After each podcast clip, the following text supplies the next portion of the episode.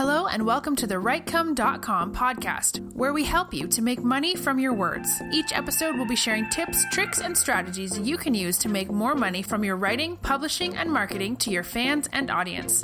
Let's get started with your host, Barry J. McDonald. Hi, this is Barry here, and you're very, very welcome to today's podcast episode from WriteCom.com. And today I thought we'd take a look at 5 reasons why you'll never make it as an author. Now, why anyone would want to be an author in the first place is mind-boggling when you think about it. You know, when you consider that, you know, there's not many people in the general public will lock themselves away for hours at a time, you know, dismiss the TV, whatever's going on outside, and the weather or whatever it is, and they lock themselves away for, you know, days, weeks, months at a time, working on, you know, a book.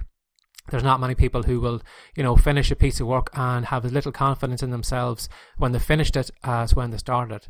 You know, there's not many people who, you know, have the neck to walk up to somebody in the general public and say, you know what, I'm after creating this fantastic fictional world, and not only do I want you to read through it, I want you to pay me for, you know, for actually admission fee to get into it. You know, when you consider that what authors do, you know, it's understandable why not many people actually sit down to a keyboard and actually start typing. But if you're one of those people who likes inflicting pain on yourself, maybe there's some quirk that authors need, you know, they need some, I don't know, kind of jabbing away at their self-confidence or whatever it is, or your self-esteem, because that's what you will go through.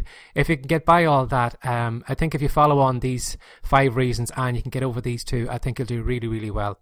So the first reason why you're going to fail is you'll be too attached to your work. Now, speaking as somebody who's wrote in a couple of genres, you know, when you're spending a couple of days, weeks, and months, whatever, characters, in some cases you get to know them as well as your own family. You know, you've probably written scenes where you've cheered when they've won a battle scene, or, you know, they've cried when something sad happened to them. You've been elated when, you know, maybe they've met the man of their dreams or whatever it is. And, you know, in some cases, like, you're going to be so attached to those characters, it's going to seem like, you know, family members. You know the whole backstory, you know, every little thing that happened to them, you know, their family lines and, you know, all the quirks and whatever it is.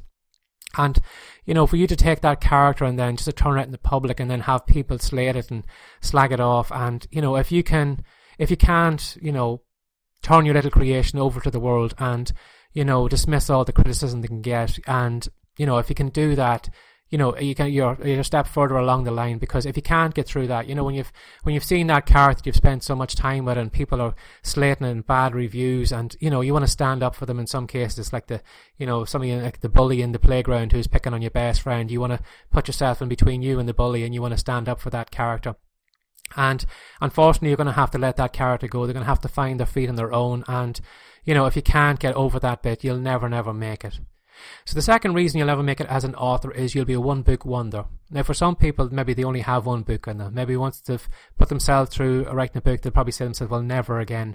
But for some people, they have this notion that they're going to write the next Harry Potter and think that they're going to rely on this one, you know, one book that's going to, you know, be made into a film, that's going to create a theme park and whatever it is going to do.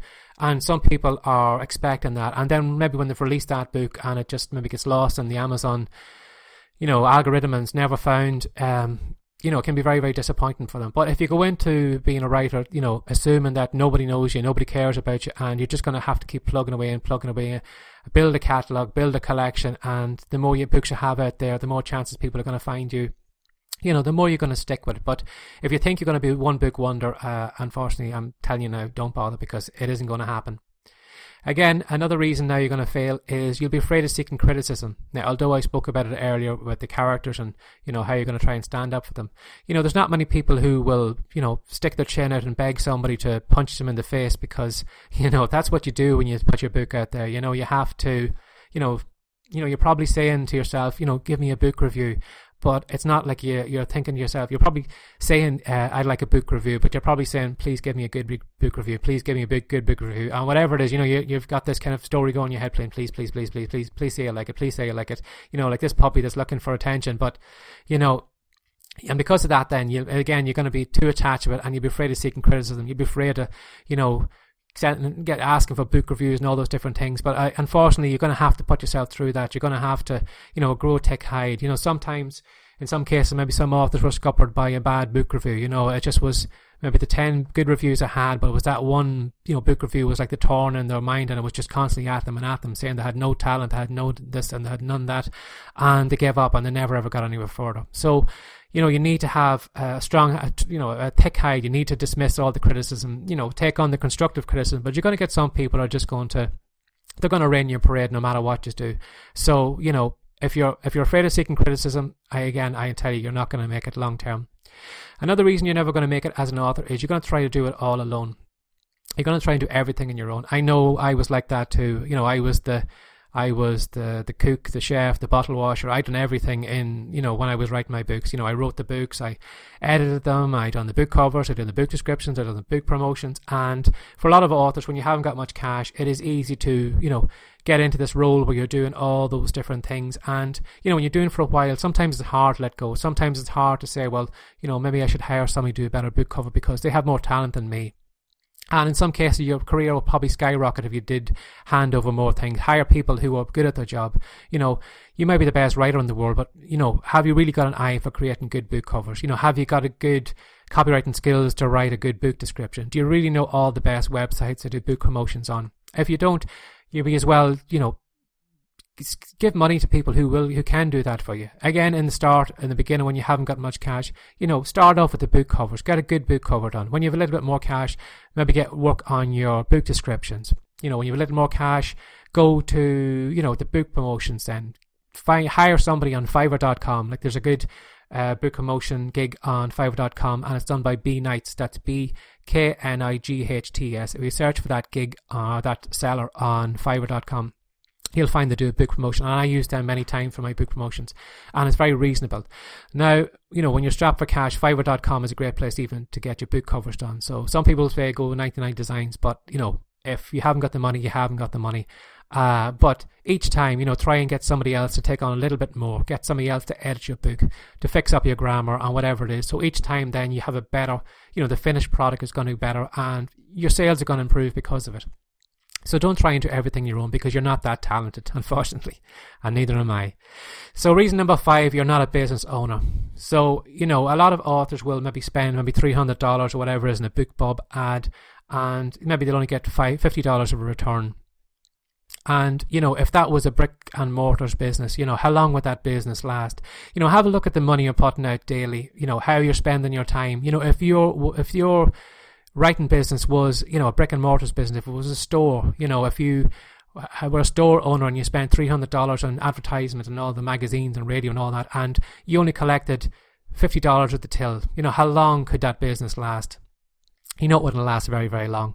So, you know, sometimes we can get swept away and we can put on our author's cap and we can kind of just, you know, we go off on the writing scheme, but we don't actually come back and look at it with kind of fresh eyes and, you know, in a hard light of through, you know, is that book series you're writing, is it really worth your while? Is it, you know, is it going to be a good investment in the future, or is it just kind of one of these vanity projects that you're doing, you know, that nobody's ever going to read?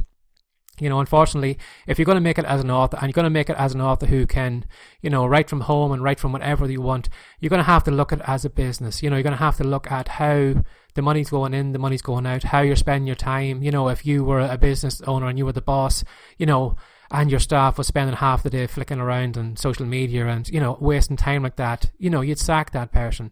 So then, like, you know, you're probably your own boss then too. So, you know, step back from yourself. How are you spending your day? Are you one of those people who, you know, are putting down the hashtag writing when you're actually on social media and you're not writing, you know?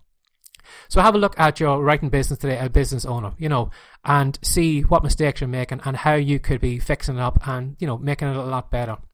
Now, there's probably more reasons than the 5 I've given here, but I think if you get through these 5 main ones, I think you'll do a lot better and, you know, you'll be more successful in the long run if you do it. So I hope you enjoyed today's podcast episode. I really enjoyed putting it together. And, you know, if you did like it, please share it with a friend. And also, you know, I'd really, really appreciate a review on iTunes. If you could do that for me, that would be fantastic. So again, my name's been Barry J. McDonald. This has been today's podcast from WriteCom.com. So take care. And again, have a great day. Bye-bye. Thanks for joining us today. If you'd like more from the WriteCom.com podcast, be sure to subscribe now for more tips, tricks, and ideas you can use to make more money from your words. See you in the next episode.